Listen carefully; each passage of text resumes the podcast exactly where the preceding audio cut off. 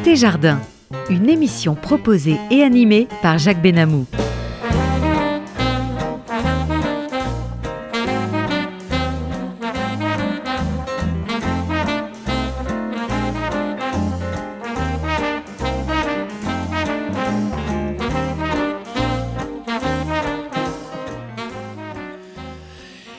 Bien oui, chers amis, bonjour. Euh, en votre compagnie Jacques Benamou, euh, côté jardin, vous êtes bien à l'écoute de RCJ 94.8 sur la bande FM.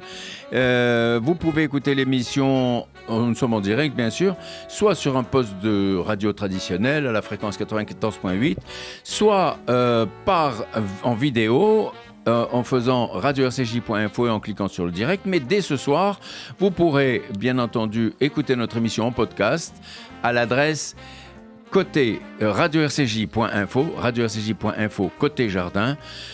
Euh, Christian Mallard. Eh bien, chers amis, j'ai l'immense plaisir d'accueillir aujourd'hui Christian Mallard. Bonjour. Christian. Alors Christian Mallard, oh là là, euh, il est consultant diplomatique international, journaliste, éditorialiste de politique étrangère que beaucoup de nos auditeurs connaissent en écoutant ses interventions sur la chaîne I24 News. Voilà, I24 Nous, on, nous dit qu'il faut dire I24 News. Oui, on le dit, on peut, on peut, on peut, dire, on peut tout dire, c'est pas péché. Bon.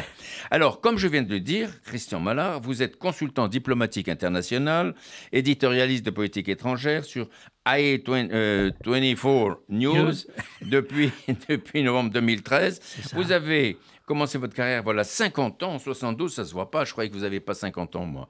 Euh, puis à RTL, de 74 à 87, vous avez été grand reporter de politique étrangère, en couvrant notamment les élections américaines et la révolution iranienne. De 87 à 92, vous avez été éditorialiste de politique étrangère et correspondant à Washington pour la 5, puis chef de service étranger de France 3 et éditorialiste de 92 à 2013. Vous avez accompli une carrière exceptionnelle qui se poursuit allègrement et vous avez interviewé tous les présidents américains de Jimmy Carter à George Bush, ainsi que les présidents russes de Gorbatchev à Poutine, les premiers ministres israéliens euh, de Menachem Begin à Netanyahou, ainsi que l'ayatollah Khomeini, rien que ça, et les principaux chefs d'État arabes comme Hosni Moubarak, des rois, le roi Hussein et Abdallah de Jordanie, pour n'en citer que quelques-uns. Actuellement, Christian Mala, vous êtes particulièrement présent et actif sur I24 News, où vous êtes, mais je dis I24, bon, c'est parce que bon. Restons français. Ah, restons français, où vous êtes présentateur et rédacteur en chef de l'émission Malheur en liberté, et tout est politique en duo avec Monsieur Michael Darmon. Vous avez publié plusieurs ouvrages, dont Dans le secret des maîtres du monde, que je montre ici, paru il y a quelques années, et qui révèle notamment des informations extraordinaires dont nous parlerons dans un instant. Euh, en 2009, vous avez reçu le Grand Prix de la presse internationale dans la catégorie télévision. Vous avez de 2000 à 2001 présidé le prestigieux Presse Club de France et, cerise sur le gâteau, vous êtes chevalier de la Légion d'honneur. Il fallait le dire quand même. Rendre à César ce qui appartient à César. Rendre à Christian ce qui appartient à Christian. Alors, Christian Mallard, en dehors de ce que je viens de vous dire, qu'est-ce qui vous fait encore courir aujourd'hui? Les événements. Ah, allons-y. Je pense qu'il faut être présent et, dire les vérités. C'est ça qui compte. Le, le mot vérité est fondamental. Il faut dire les vérités à nos auditeurs, à nos téléspectateurs, sur l'état des lieux du monde, sur ce qui se passe, parce que Aujourd'hui, on le voit bien, il n'y a plus de gouvernance mondiale. Elle n'est plus là. La gouvernance mondiale héritée de 1945, sous domination américaine, elle est caduque. Mm. C'est fini. Aujourd'hui, c'est la guerre pour la reprise de la, gouvernance mondiale. On voit bien le jeu des Chinois avec les Russes qui emboîtent le pas. Et je pense que tout ce qui est en train de se passer, le conflit euh, Israël-Hamas, l'Ukraine, euh, tous ces conflits sont quand même très dangereux pour l'avenir du monde et on ne sait même pas ce qui va se passer pour la suite. Bien sûr. Euh, il y aura peut-être d'autres surprises, d'autres conflits que je n'exclus pas du tout. Bien sûr. Avec, en Afrique, par exemple. Et, je pense que le téléspectateur et l'auditeur ont besoin, et le lecteur, bien entendu, ont besoin d'avoir des références, des commentaires qui leur permettent. Il ne s'agit pas d'imposer une opinion. Des références, des commentaires honnêtes. Honnêtes, et, qui permettent aux, téléspectateurs de se faire une idée. De, je crois qu'on est là pour donner des clés. Bien sûr. On n'est pas là pour imposer quoi que ce soit, mais il faut donner des clés Tout à pour que le téléspectateur se dise Ah, ben, j'avais pas, je ne savais pas ça, je ne savais pas. Moi, je vois bien quand on rencontre les gens, ils disent Ah, mais on a appris plein de choses parce que vous nous avez dit ça, que nos gouvernants ne disent pas forcément. Mais je- dissimulent certaines vérités. Absolument. Mais moi, je voudrais qu'on parle de vous, Christian Mallard. Euh, Qu'est-ce qui vous a attiré vers le journalisme? Bah, écoutez, c'était le fait que Bon, j'ai vécu deux ans au, d'extraordinaire. Cana- au Canada anglais. Oui, Et c'est chez les Canadiens anglais que je- vraiment j'ai découvert le- la radio, la télévision. oui. Et quand je suis rentré en France au bout de deux ans, je suis allé à Europe 1. On m'a dit Vous avez un super background, mais on n'embauche personne. Bon, très bien. Je suis allé voir RTL, que Oui. vous connaissez bien. Bah oui, parfaitement. Et oui. on m'a dit Ah, mais vous nous intéressez et tout, euh, mais euh, on peut vous prendre 3-4 mois. Ben, j'ai dit Écoutez, très bien, ça, ça tombe très bien, puisqu'après, moi, euh, mon avenir est au Canada où j'avais des, des- des offres de job, hein, de travail. euh, bon. Mhm, mhm. Et puis, entre-temps, il y a eu le Watergate de Richard Nixon. Ah là. Et là, j'ai eu des conseillers de Nixon au téléphone. Et là, à RTL, il ne comprenait pas. Il dit Mais qu'est-ce qu'il fout le Canadien alors que je ne suis pas Canadien? Alors que je suis, je suis originaire de Franche-Comté, moitié Besançon, moitié des Alpes. Ouais, ouais. Et le Canadien, qu'est-ce qu'il nous fait? Alors, euh, j'ai dit Écoutez, moi, c'est ma méthode de travail à l'anglo-saxonne. Il faut aller droit au but, il faut chercher. Il faut faire du FTCH. On me dit Qu'est-ce que c'est? C'est le Friendly Telephone Call Harassment, c'est le harcèlement télé- téléphonique amical. Et j'a- j'arrêtais pas d'appeler. Oui, oui, et un jour, j'ai dit, je vais bien y arriver. Et c'est comme ça que j'ai pu avoir tous ces présidents Et dont vous là, avez et parlé. c'est là que vous êtes rentré dans la politique internationale. Alors on peut dire que dans votre choix de la politique internationale, Christian Mallard, euh, vous avez été un visionnaire. Lorsque l'on voit, sincèrement, hein, c'est pas de la flagornerie, hein, lorsque l'on voit les soubresauts actuels de la planète, que vous dites-nous sur les deux grands conflits internationaux actuels que sont l'Ukraine et Israël Bah, déjà, il faut parler de- du danger numéro un qui touche Israël, c'est l'islamisme. Oui, on va revenir On va là-dessus. revenir. On va- je voudrais qu'on parle de, l'Ukraine. Si vous voulez, à l'Ukraine. Oui, Ben, l'Ukraine. moi, j'ai toujours. euh, vous savez, Poutine, je l'ai rencontré trois fois. 2000, il était en pleine guerre avec les Tchétchènes. 2003, c'était un mois avant la première guerre du Golfe. Euh, deuxième guerre du Golfe, pardon. Et puis en 2005. Et le personnage était. On pouvait discuter, dire des choses euh, sans, sans- sans se sentir menacé ou quoi que ce soit. Là, je trouve que le personnage que je n'ai pas vu depuis 2005, dans laquelle une interview dans laquelle euh, il me disait attention, on touche pas à l'Ukraine et pas d'élargissement de l'OTAN. Et je sais que cette partie de l'interview Oui, que j'avais oui, faite oui, avec lui en oui. 2005 Oui. a été reprise pratiquement par toutes les chaînes, Hmm. TF1, les chaînes radio, télévision et tout. Et le personnage a beaucoup changé depuis. Moi, je ne le reconnais pas personnellement. Je ne l'ai pas revu depuis 18 ans. Je ne le reconnais pas. Mais il faut, pas- faut, faut rappeler le parcours de Poutine. C'est un KGBiste. KGB. absolument. Et aujourd'hui, pour moi, c'est le président KGB. Mais oui, Méthode KGB. absolument. Sans pardon, on y va, on tue s'il faut. À Prigovitch, fait, tout à- Pri- mais- Prigogine, Ouais, celui qui était Ah ben oui. l'homme Le à tout faire, le Wagner. Bien sûr. Bah, et- Mais, alors, mais il est déterminé. alors, il est déterminé. À partir du moment où il a que- Est-ce décidé, que ça va se terminer ou pas, cette histoire il ne cédera en rien. Il ne cédera en rien. Et vous pensez qu'il va véritablement annexer l'Ukraine? On- Ça se terminera il- comme il ça va- il va continuer, il va continuer son combat parce qu'en plus, il, y a une- il a une haine aujourd'hui de l'Occident. Il a une haine des États-Unis. Et rien que pour embêter Biden, Oui, pour l'instant, Bien sûr, oui. Il va continuer. Il va rien lâcher. Donc le conflit en Ukraine, et je pense qu'il mise sur l'érosion de la patience des, des Occidentaux, en se disant c'est eux qui finiront par lâcher les premiers, et moi, déterminé à aller jusqu'au bout, j'aurai l'Ukraine. C'est ça. Poutine. Bien sûr. Alors, et euh, Christian et, et- et la guerre d'Israël contre les terroristes du Hamas, euh, que pensez-vous du traitement médiatique de cette situation? Il faut quand même reconnaître que... Il y a à la fois, j'ai envie de vous dire, le Quai d'Orsay, le ministère français des Affaires étrangères, qui n'a rien compris, qui aveuglément récite depuis des années les mêmes leçons. Oui, tout à fait. Euh, deux États côte à côte, vivant en paix. Bon. Mais quand on lit la, la charte du Hamas en disant que c'est Ah la bah, destruction, Destruction et la destruction totale d'Israël, quand on, on- on lit un peu les, les- les écrits de euh, Abu Mazen, là, euh, Mahmoud Abbas. Mahmoud Abbas, ils, veulent la destruction carrément. Mais Mahmoud Il- Abbas est un terroriste. Il Mais a financé des terroristes pour tuer des Israéliens. Mais bien sûr, il faut le dire, il faut le répéter. à Munich, Et je pense, en Bien effet, aujourd'hui, qu'il y a une grande duperie dans notre opinion publique. Parce que le- notre opinion publique a quand même une majorité de personnes qui ne veulent pas se rendre compte, qui sont complètement atteintes de cécité, qui ne veulent pas comprendre qu'aujourd'hui, le bourreau, le Hamas, veut se transformer en agneau, en victime. Mais oui, mais oui. mais alors que la réalité, on la connaît. Mais bien Moi, j'ai sûr. jamais vu ça. Des gens qui ont été décapités. Quand je pense même au secrétaire général de l'ONU, euh, Antonio Ah bah c'est qui a refusé d'aller visionner les documents sur les massacres en question, c'est une honte. Oui. L'ONU mérite-t-elle d'exister avec un tel secrétaire général J'ai pas peur de le dire. Mais vous avez, vous avez tout à fait raison et, et beaucoup de gens partagent votre avis, ça c'est tout, c'est tout à fait évident. Alors, euh, comment voyez-vous Bon, bien évidemment, Israël est montré du doigt par tout le monde, etc. Israël qui est la victime euh, passe pour l'agresseur, C'est une, catastrophe. Alors, comment voyez-vous la fin de cette histoire, à votre avis? Vous qui êtes un visionnaire, on va dire. Moi, je pense qu'il y a une détermination israélienne aujourd'hui à se dire qu'il faut, à juste titre, éradiquer le Hamas, euh, complètement nettoyer la bande de Gaza. Ouais.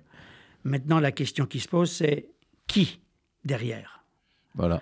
Euh, Israël Israël ne va, Oh, ne va pas ne- garder, ne va non, pas garder la bande de Gaza, pas, ne peut évident. pas pour la simple raison qu'à ce oui. moment-là, tout le monde entier va tomber sur Israël oui, en non, disant puissance occupante. Non, faut surtout pas, ça serait une erreur stratégique. Tout à fait. Qui derrière? Alors on parle de M. Barghouti, qui a fait 10 ans de prison, Ah, 11 ans de prison. ben, dis Ah, voilà, bon, qui a du sang sur les mains. Un assassin. On parle de M. Mohamed Darlan, qui est abrité aux Émirats arabes unis à Abu Dhabi, qui était anti-Fatah, anti-Hamas. Ouais. Bon, est-ce qu'on peut lui faire confiance? Moi, de prime abord, j'ai envie de dire non. Alors, qu'est-ce qu'on peut mettre derrière? Alors, est-ce qu'on peut déployer des forces militaires, forces armées, d'un certain nombre de pays de la région, fréquentables et acceptables On pense à qui? À l'Égypte? Oui. La Jordanie? Mais, mais ils n'en veulent pas. Ils n'en veulent pas parce que parce qu'il faut qu'ils gèrent quand même 2 millions de. Do- Donc, il va y avoir un vrai casse-tête pour la suite. C'est ça qui, qui- qui- qui est important. Il va falloir Mm. Mais le- résoudre mais- des problèmes anticipés là-dessus. Et le Hamas, pensez-vous qu'il sera réellement détruit? Non, Euh, C'est évident. non, on ne peut pas. Si vous voulez, il y a des, des- ce qui se passe c'est au niveau de l'éducation. On s'aperçoit que dans tous ces 2,5 millions et demi de personnes dans la bande de Gaza, vous avez des enfants qui ont été éduqués Bien sûr. dans la haine d'Israël. Complètement, Et complètement. le problème, c'est qu'il il- il va être récurrent, le problème. C'est que ceux qui, ont, qui, qui auront échappé au bombardement, et malheureusement, on est en guerre. Israël est en guerre. Et il peut y avoir des victimes collatérales. Il faut que les gens le comprennent, ça. Et je m'inquiète même Et pour... pourtant, Israël prévient la Ah, prévient. population, etc., fait. ce que personne n'a fait jamais fait, travail dans de, de aucune guerre. prévention. fait un travail de prévention. Et je pense que ce qui m'inquiète aujourd'hui, c'est est-ce qu'on peut assurer la survie, je dis bien la survie, des otages qui sont encore aux mains du Hamas ça, la grande Euh, question. je pense la que. Israël a tout à fait raison d'aller éradiquer le Hamas. Maintenant, est-ce ça- que ça va pas se faire sans des, des- des pertes? Ouais, ça, c'est la, grosse question. Moi, ce que je redoute, c'est qu'il y ait, on, les- on découvre. Mais il y en a déjà, il y en, il y en a déjà une dizaine. Mais c'est sûr qu'ils sont, qu'ils sont partis, les pauvres. Mais euh, quand vous pensez que Netanyahu a dit qu'il poursuivrait les responsables du Hamas partout dans le monde hein, pour, les, pour les éliminer et que Erdogan, à côté de ça, vous dit attention, si vous en prenez euh, à, des, à des responsables du Hamas qui sont en Turquie, gare à vous. Erdogan est un grand malade. Mais oui, c'est quelqu'un qui, Mais pourtant, et qui pourtant. change d'avis comme de chemise. Eh oui. Un jour, il est, il est prêt à discuter avec Israël, il est prêt à recevoir Netanyahou à, à Istanbul, à Ankara. Oui. Et puis le lendemain, il vous plante un, un- un poignard dans le dos. Ouais, c'est exact. Exactement euh, Erdogan. Maintenant, sur l'avenir, sur Netanyahou, euh, moi je pense que Netanyahou aura des problèmes pour l'avenir. Parce qu'il y a beaucoup de gens en Israël euh, qui pensent qu'il a commis l'erreur de, de- trop axer sur les problèmes judiciaires. Mm. Et que ça, ça a plombé Eh oui, bien sûr. la bien sûr. situation et Ouais. a divisé le peuple Mais oui, israélien. bien sûr. Israël a toujours été un peuple uni. Et là, il a été divisé. Et c'est pour ça que je pense que l'avenir de Netanyahou n'est pas du tout assuré et qu'il doit se poser la question, puisque si mes souvenirs sont exacts, il a même dit, une fois qu'on aura réglé le problème du Hamas, après, on verra, verra. ce qui s'est passé. Et, bon, Et on, fera, on, fera, on analysera ça. Alors, euh, que pensez-vous de cet hallucinant antisémitisme qui se développe partout dans le monde, dans le monde entier? Cet antisémitisme délirant, on va c'est dire. c'est de la folie, c'est Mais oui. complètement délirant, c'est gratuit. Les, gens, sans preuve, atta- attaquent Israël, attaquent la religion juive et tout. Je pense même à la limite, Je ne sais pas si j'exagère ou pas. Je l'ai dit sur l'antenne de I24 News, personne n'a rebondi, enfin des, téléspectateurs. Oui. Je pense qu'on est dans une guerre de religion. Mais, mais euh, c'est évident, beaucoup de gens le pensent aussi. On est dans une guerre de religion. Beaucoup, absolument. Il y a cette volonté des islamistes d'anéantir Israël. Oui, bien sûr. Et c'est pour ça que. Mais c'est écrit dans le Coran à certains, certains endroits quand même. Hein. Faut pas non, oublier. Et puis, et puis l'islam est une religion conquérante. Est-ce que c'est une religion véritablement l'islam? On nous présente comme tel. Ouais, ouais. Je suis pas expert en religion, mais. Oui, bien sûr, bien sûr. mais c'est. Alors écoutez, certains pays civilisés remettent même en cause l'existence d'Israël. Ben oui, regardez, il y, en a, il y a plein de pays, euh, même en Europe, qui remettent en cause le- le- le- l'existence d'Israël. Et, et- et- bien évidemment, et, et l'ONU, avec euh, sa majorité automatique, condamne systématiquement Israël pour, euh, euh, pour toutes les... Et- pas- et- et pour, vous- pour un nom. Et vous avez même, même des revirements de situation assez étonnants. Par exemple, je parlais de Poutine tout à l'heure. Poutine, à un moment donné, lors d'un précédent gouvernement Netanyahou, s'entendait très bien avec Netanyahou. Pourquoi?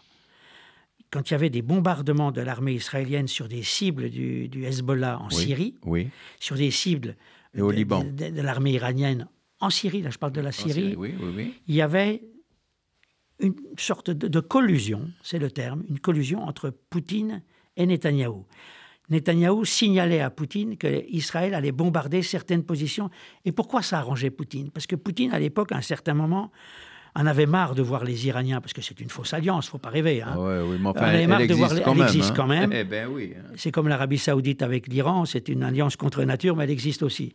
Et Poutine était très ennuyé parce qu'il en avait ras-le-bol de voir les Iraniens qui voulaient contrôler toutes les zones stratégiques à l'intérieur du territoire syrien. Et donc, ça arrangeait Poutine de voir Israël qui, pour ses propres intérêts sécuritaires, Oui, allait frapper des Syrie. entrepôts Oui, oui, du Hezbollah, du ça, Hamas, en, en Syrie et tout. Mm, mm. Ça arrangeait les deux.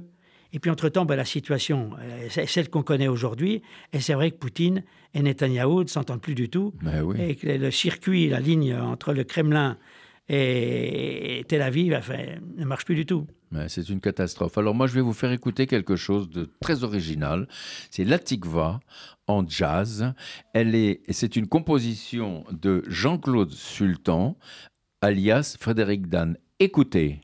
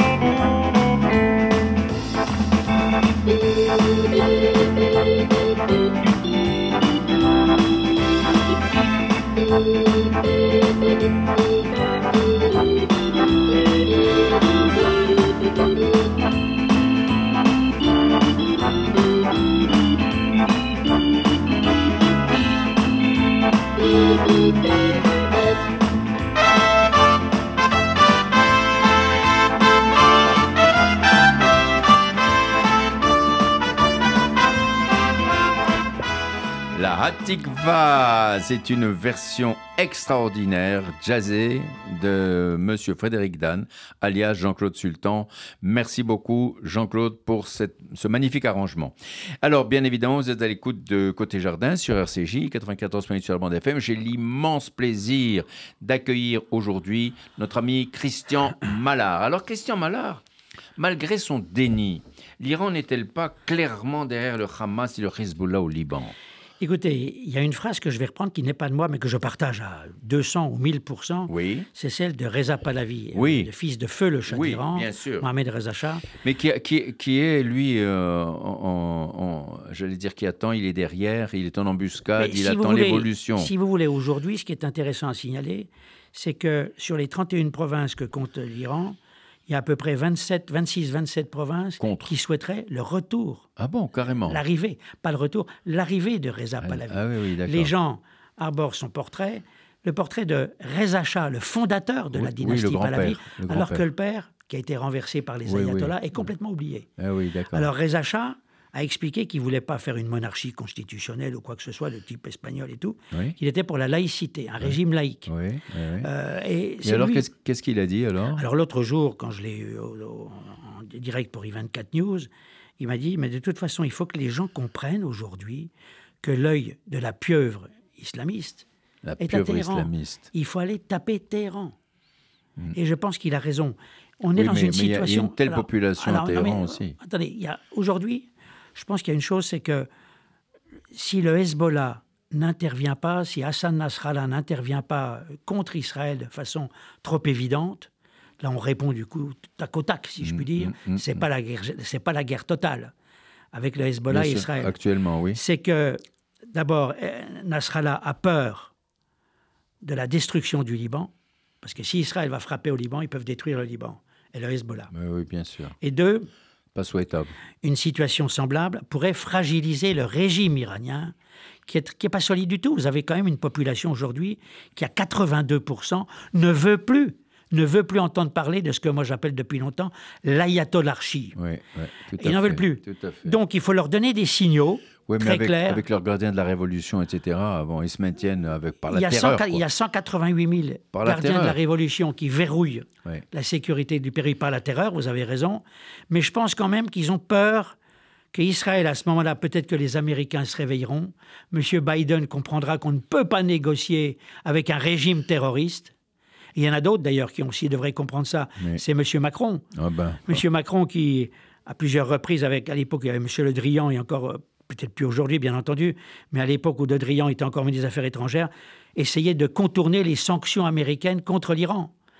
Les Occidentaux étaient très divisés. Ils, Ils, se sont, sont fait. aveugles. Mais ils savez, sont aveugles. les- ils sont complètement aveugles, vous avez raison, ils sont atteints de cécité et ils n'ont pas compris que ce régime est un régime, ça c'est l'expression que j'utilise régulièrement, de tricheurs, de menteurs, de manipulateurs et d'assassins et de tueurs. Euh, Bien sûr. C'est ça, on a vu avec la jeune Afsa à, à cause de son, son voile mal placé, qui a été massacré comme ça. C'est une honte. Alors, euh, euh, Christian Mala, vous avez eu l'occasion d'interviewer Khomeini. D'abord, vous avez fait un voyage avec lui. Alors, Alors, racontez-nous un petit peu comment ça s'est passé. J'ai passé- j'ai Et passé- puis ensuite, qu'est-ce que qu'est-ce qu'il a j'ai été passé dit trois ans en Iran, mais par séjour de trois mois. Je rentrais dix jours et je repartais trois mois. C'est ça. J'ai fait la navette pendant trois ans. Oui.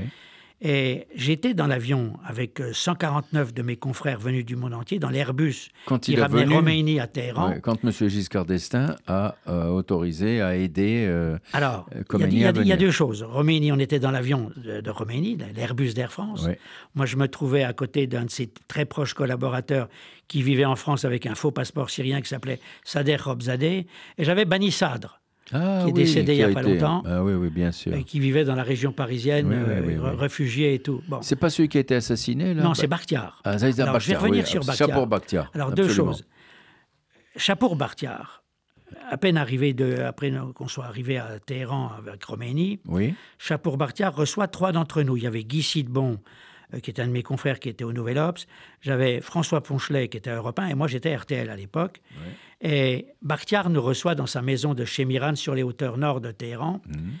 Et nous dit, alors Bartiar, il faut dire qu'il ressemble beaucoup au, au metteur en scène Yves Robert, Ah avec ses oui, petites les moustaches. oui, oui. Et Bartiar nous dit en arrivant Messieurs, je salue des survivants.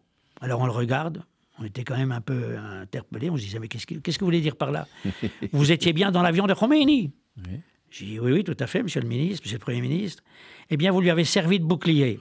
C'est Et extraordinaire. vous n'auriez pas été là, servi de bouclier, Israël Oh, descendait L'avion. Ah là là là là là là. Et alors donc, euh, est-ce que vous avez parlé, Khomeini, de son, son, son désir de détruire Israël mais, mais Khomeini parlait de ça, c'était l'Israël, l'ennemi juré.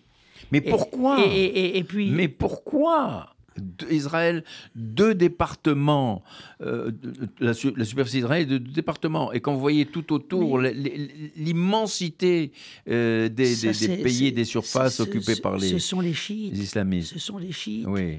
Et Khomeini terminait toujours ses interviews. J'ai l'impression que j'entends encore sa voix parce qu'il avait une voix qui était très linéaire. Il terminait toujours en disant Amar Bar Shah. Ça voulait dire mort au chat. Il est, son Ah, obsession, c'était.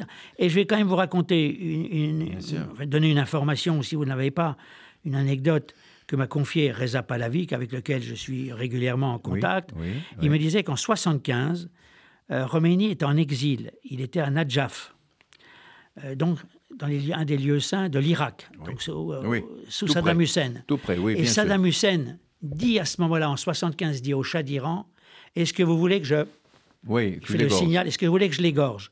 Et le chat lui répond, non, pas du tout, vaut mieux l'envoyer le plus loin possible. On l'a récupéré à Neuf-le-Château.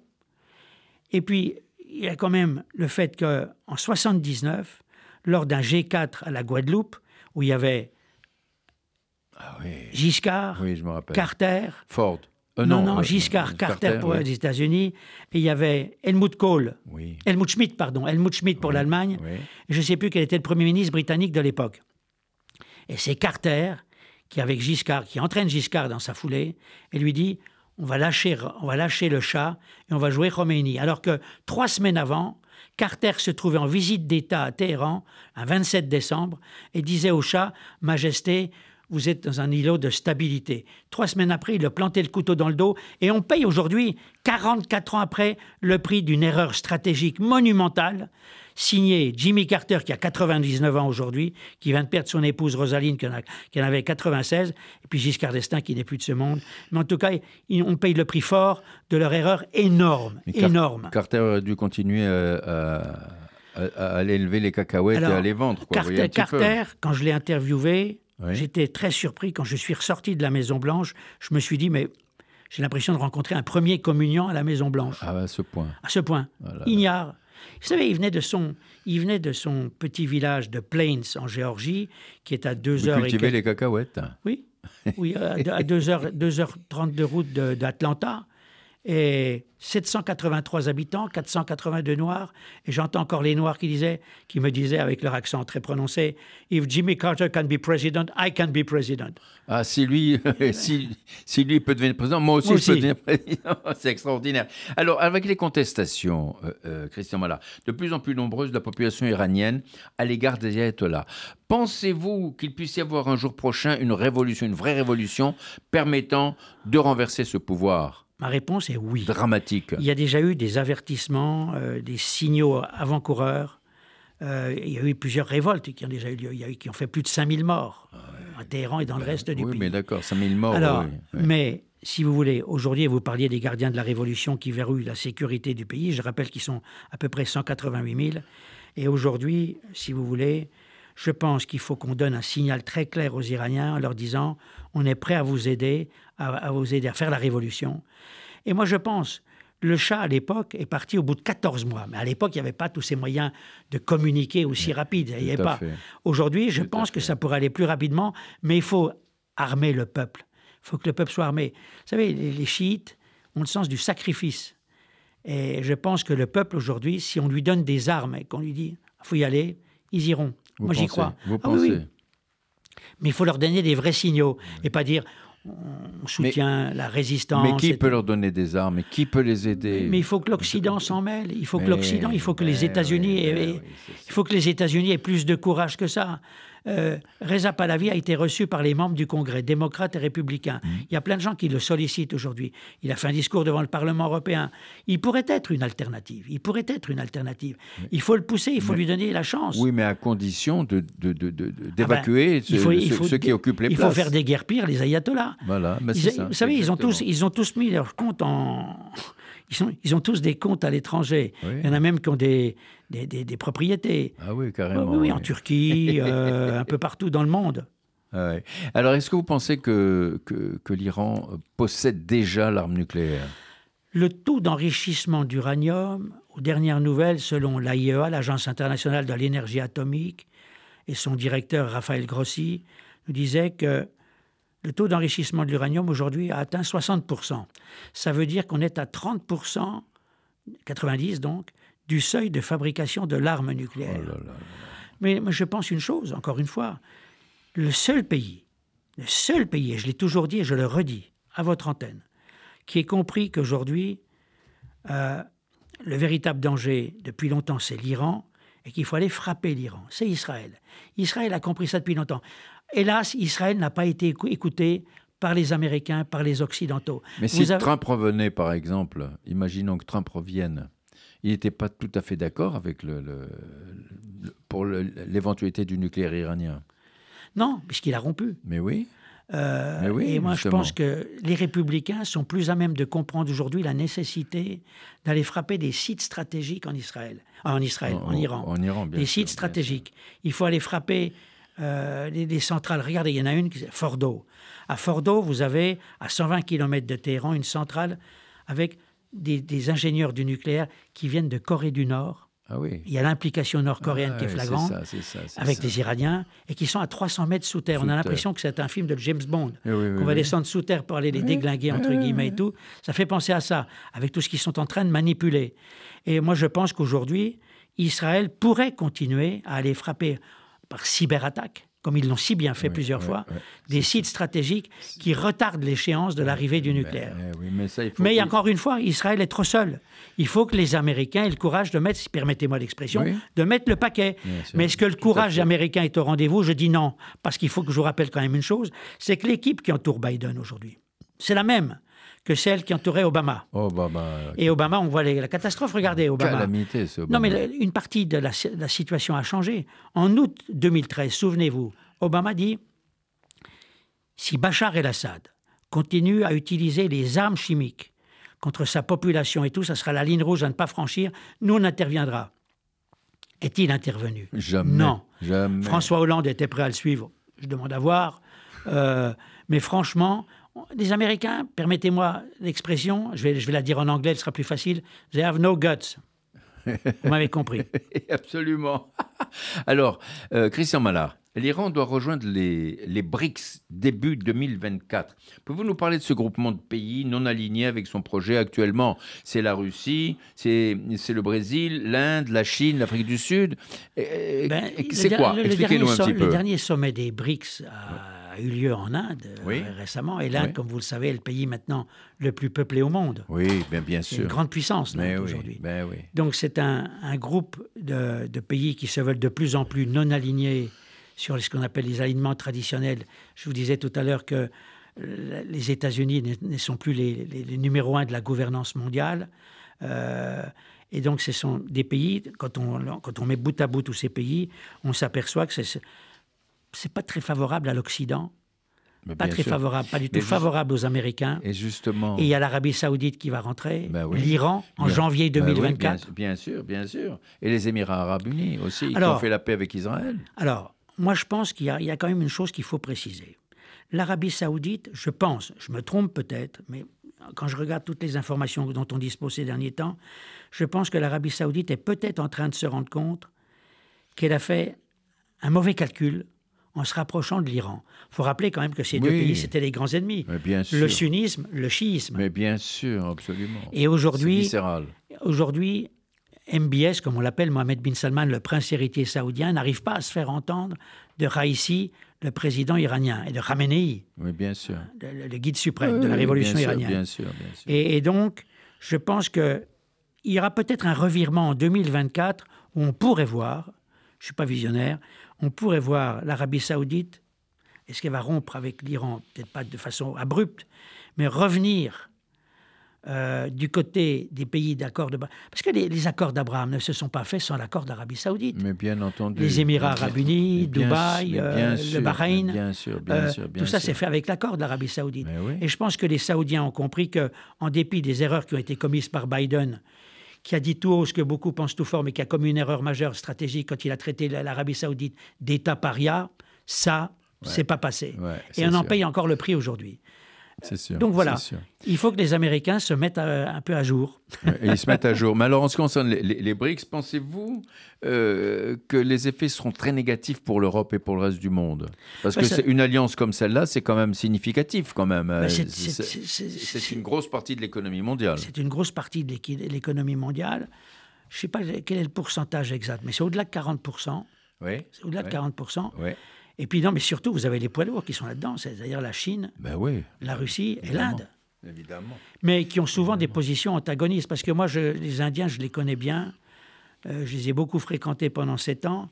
Ils ne se lancent pas comme ça dans les aventures. Ce sont des gens qui pèsent euh, chacune de leurs actions, chacun de leurs mots. Ça, c'est typiquement les Indiens. Ouais, c'est sûr. Mais alors, est-ce que.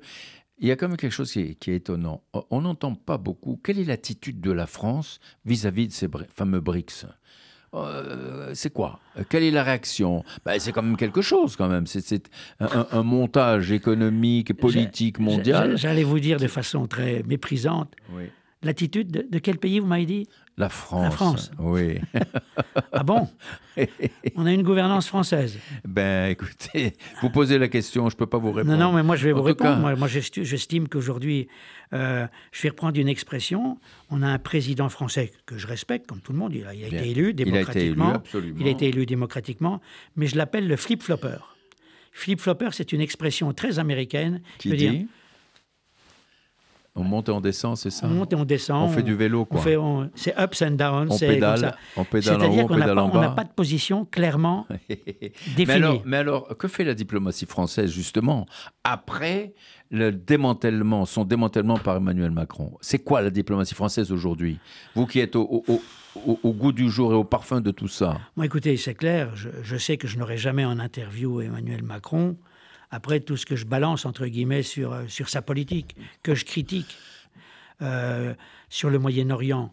Moi, quand je vois la façon dont il a été baladé, entre guillemets, par Poutine, euh, dans ses entretiens au Kremlin, Poutine le prend pour un, un- un petit amateur. Oui, c'est vrai. On a vu du reste des photos à l'époque de, de l'Ukraine, la crise de l'Ukraine.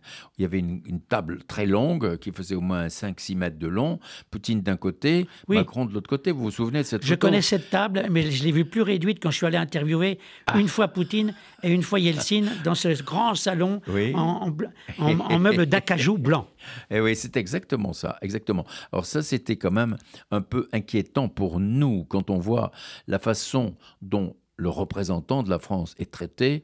C'est un peu Mais même, il y a, y y une grande naïveté. Il y a une grande naïveté oui, chez Emmanuel mais Macron. Mais oui. Il a rencontré Raisi, il a eu un entretien avec Raisi, le président iranien, une fois. Il a rencontré un représentant, on ne sait pas à quel niveau, du Hezbollah à Beyrouth. Et Macron sait que nous avons une histoire un peu commune avec le Liban. Euh, et il pense qu'il peut sauver le Liban parce qu'il a rencontré. Mais attendez, ces gens-là n'ont rien à faire de l'Occident, ils n'ont rien à faire de la France, Complètement, qui complètement. considère, euh, en prenant une grande loupe, euh, comme un petit, petit pays. Et une petite maintenant, diplomatie. Maintenant, maintenant, oui. Ah oui, c'est sûr ça. C'est sûr. Alors, Christian Mallard, moi, je voudrais qu'on parle de votre livre que je vais montrer à nos auditeurs. Euh, dans le secret des maîtres du monde, publié il y a quelque temps aux éditions de La Martinière. Vous y racontez vos rencontres avec de très nombreux présidents à travers le monde, que ce soit aux États-Unis, en Russie, en Égypte, en Libye et bien d'autres. Alors, Euh, par quel biais accédez- accédez-vous à tous ces responsables? Ben, je vous ai dit, j'ai une technique, FTCH, Friendly Telephone Call Harassment, le harcèlement téléphonique amical. Et vous arrivez à avoir les présidents directement non, comme non, ça? j'ai j'ai l'entourage.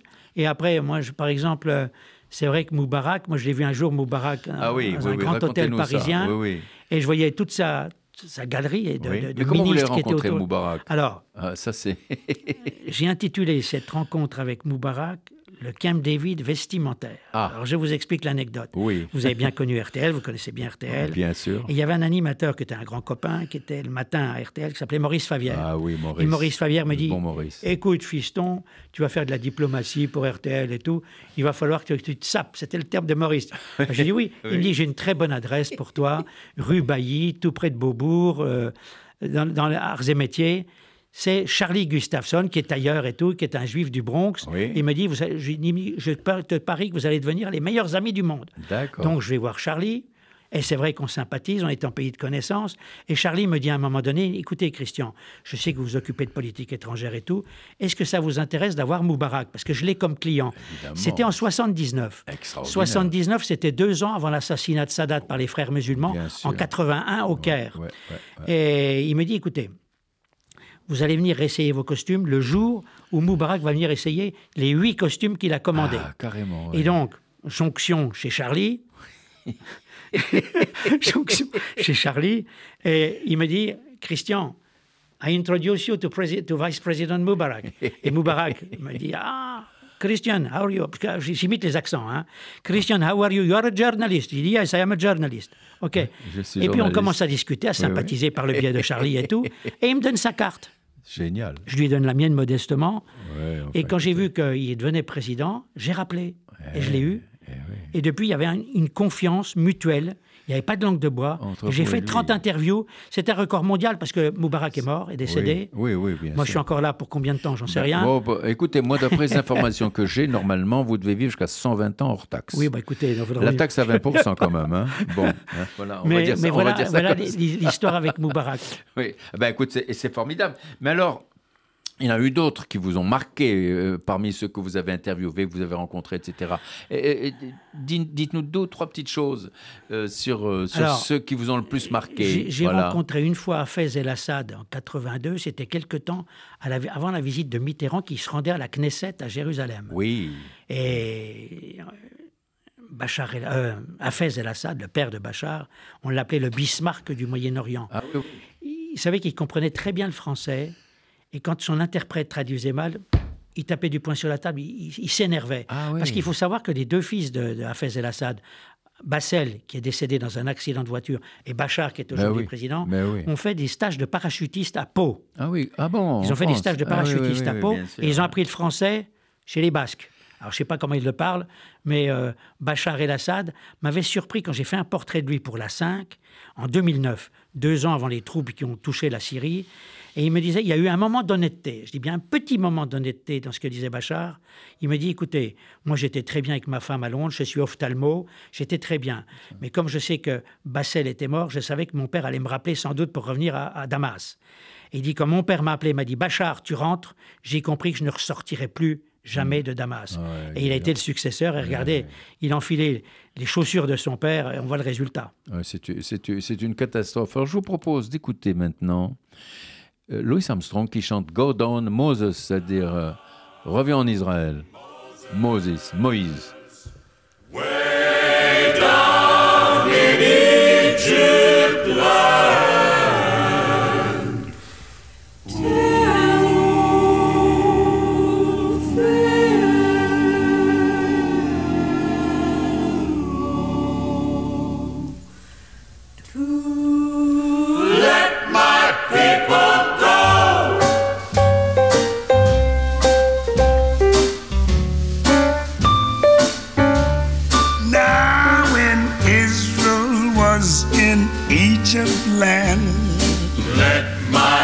People go. oppressed so hard they could not stand. Let my people go. So the Lord said, Go down, Go down, Moses, Moses, way, way down, down. in Egypt land. Tell old Pharaohs to let my people go. Let my people go.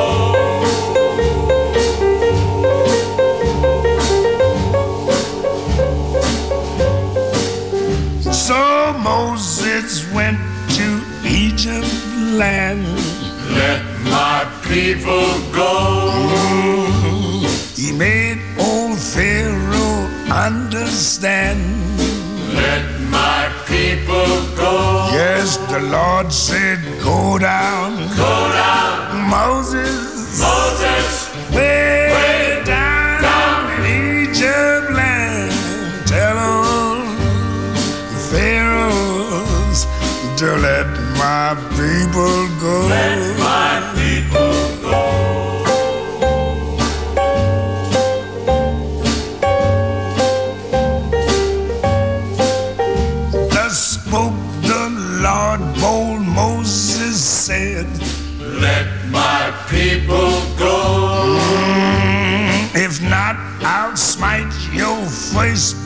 dead. Let my people go. Cause the Lord said, Go down, Go down, Moses. Moses. Oui, go down Moses. Ah oui, le retour d'Israël. Euh, par, ce, merveilleux gospel, euh, Louis Armstrong, vous êtes bien à l'écoute de Côté Jardin sur RCJ, Jacques Benamo, votre compagnie, j'ai l'immense plaisir d'accueillir Monsieur Christian Mallard, une éminence dans la communication. Alors, Christian Mallard, vous vous intéressez beaucoup à l'Afrique. Comment voyez-vous l'évolution de ce continent? Le plus rapidement possible, si c'est possible. Très Alors. mauvais. Je suis très pessimiste pour l'Afrique, qui est très déchirée et qui est de plus en plus euh, en guerre, si vous voulez, à l'intérieur de, de tous ces pays, le Niger, le Mali, le Burkina Faso, entre autres, et le Centrafrique. Vous avez quand même euh, Wagner, c'est quand même euh, Oui. les Russes Oui, bien qui sont là et qui pillent les richesses du sous-sol. Et aujourd'hui, après le départ des Français de toutes ces parts de cette région, vous avez un affrontement inévitable, inéluctable entre les djihadistes, Ah, ACMI, Al-Qaïda au Maghreb islamique, l'État islamique, face aux Russes. La Poutine va avoir du, fil à retordre avec, avoir- avec ces gens-là. Il va avoir du fil à retordre, ça c'est sûr. Alors revenons en France si vous le voulez bien. Que pensez-vous du climat politique actuel Horrible. en France? Horrible, Voilà. horrible. La France est divisée et je pense qu'elle n'est plus contrôlée. Ça va dans tous les sens. L'insécurité, on le voit. Et moi, à l'époque où j'étais encore à France Télévisions, à France 3, j'avais mis en garde depuis longtemps sur la poussée de l'islamisme, les, les- les attentats qui nous menaçaient et tout. Et chaque fois, on me disait, on met ça en veilleuse. Euh, Donc l'immigration est-elle selon vous une chance pour la France? Non. Alors? Non, parce que on n'a pas les mêmes valeurs, encore une fois. C'est comme vouloir discuter avec le Hamas. Ce sont des gens qui sanctifient la mort, le martyr, et nous, on sanctifie la vie, la démocratie, ça. la joie. Et, et donc, l'immigration en France, aujourd'hui, on a des gens qui débarquent, qui ne connaissent pas notre culture. Et, et on, les, on les utilise, bon, dans des tâches un peu différentes et tout, mais moi, je pense que c'est catastrophique. On a fermé les yeux trop longtemps là-dessus. Ça remonte à Giscard avec le rassemblement familial en 74. Et puis, et puis bien sûr, le, le droit du sol. Le droit du sol, au terme duquel un enfant qui naît en France, un enfant d'immigré qui naît en France, quand il a 18 ans, il devient français automatiquement. Bien français automatiquement. Ouais, alors ça, on n'est pas sorti de l'auberge. Alors, on parle beaucoup, Christian Mallard, à l'occasion des attentats, etc., d'insécurité. Alors, certains vous disent, il y a une vraie, un vrai problème d'insécurité, et d'autres vous disent, non, non, non, c'est qu'un sentiment d'insécurité que nous serinent tous les politiques a- actuellement il y a, qui il y a nous une gouvernent. véritable insécurité, véritable insécurité que le gouvernement n'arrive pas à traiter. Et je pense que c'est catastrophique pour la suite des événements. Et puis nous avons ce que j'appelle un laxisme énorme avec un grand L de la justice. Quand on voit la dernière histoire en date, avec les dernières euh, tentatives d'attentat de ce... Qu'est-ce qu'il était euh, à la Tour Eiffel, à Oui, oui. Hakeim. Oui, ben c'est un, Oui. un- un- un réfugié iranien depuis ses réfugié parents, etc. franco-iranien, Voilà, les parents ça. qui habitent à Puteaux, qui étaient là, voilà, et qui, soi-disant, avaient épousé la cause de l'islam, à islamismes. fait. Et tout à fait, tout à fait. On, est, on, est- on- on aura encore ce type d'attentat, et à l'approche des Jeux Olympiques, en juillet euh, 2024, Ouais. euh, je pense qu'il faut se poser beaucoup de questions. Est-ce que les Français sont vraiment, seront vraiment en sécurité Je n'en suis pas prophète, Ça, mais je n'en suis pas sûr. Ça, c'est l'exemple, mais malgré toutes les mesures euh, drastiques, draconiennes, euh, avec l'impossibilité de circuler, sauf avoir un QR code, etc., etc., vous entendez tout ça, mais sur la radio. Alors, euh, pour terminer, parce qu'on pourrait parler encore des heures et des heures avec vous, Christian Mallard, comment voyez-vous l'avenir du monde? Écoutez, à partir de ce qu'on vit aujourd'hui, je ne vais pas vous dire que je suis très optimiste. Hmm. Euh, je pense que les conflits vont succéder aux conflits et on verra la suite. Encore une fois, c'est c'est toute la nouvelle gouvernance mondiale qui est en jeu. Les Américains ne sont plus les maîtres du monde, l'Occident n'est plus du tout maîtresse de, de la situation. Et je pense que on risque de se trouver, encore une fois, on parlait de guerre de religion tout à l'heure, mais de face à face entre l'Occident et les islamistes. Ah ouais. vous, vous pensez, vous pensez réellement Moi, je pense qu'on est- on prend cette direction. Mais qui, qui gagnera à la fin? C'est très difficile à dire. Vous savez tellement de choses. Ah non. Ouais. Naturellement, je vais vous dire que Israël, l'Occident, les États-Unis, l'Europe gagneront, triompheront du mal. Mais c'est pas évident. C'est une, œuvre de, c'est un parcours de longue haleine. En tout cas, Christian Mallard, ce sera le mot de la fin. Je vous remercie. Merci à vous. Je rappelle à nos auditeurs qu'ils sont à l'écoute de Côté Jardin sur RCJ, Jacques Benamou. J'ai eu l'immense plaisir d'accueillir Christian Mallard et vous pouvez écouter dès ce soir en podcast notre émission. Et je remercie également Monsieur Théo, notre réalisateur, et bien évidemment Jean-Claude euh, Sultan, alias euh, Frédéric Dan, pour sa magnifique euh, version de l'Atikba. Au revoir.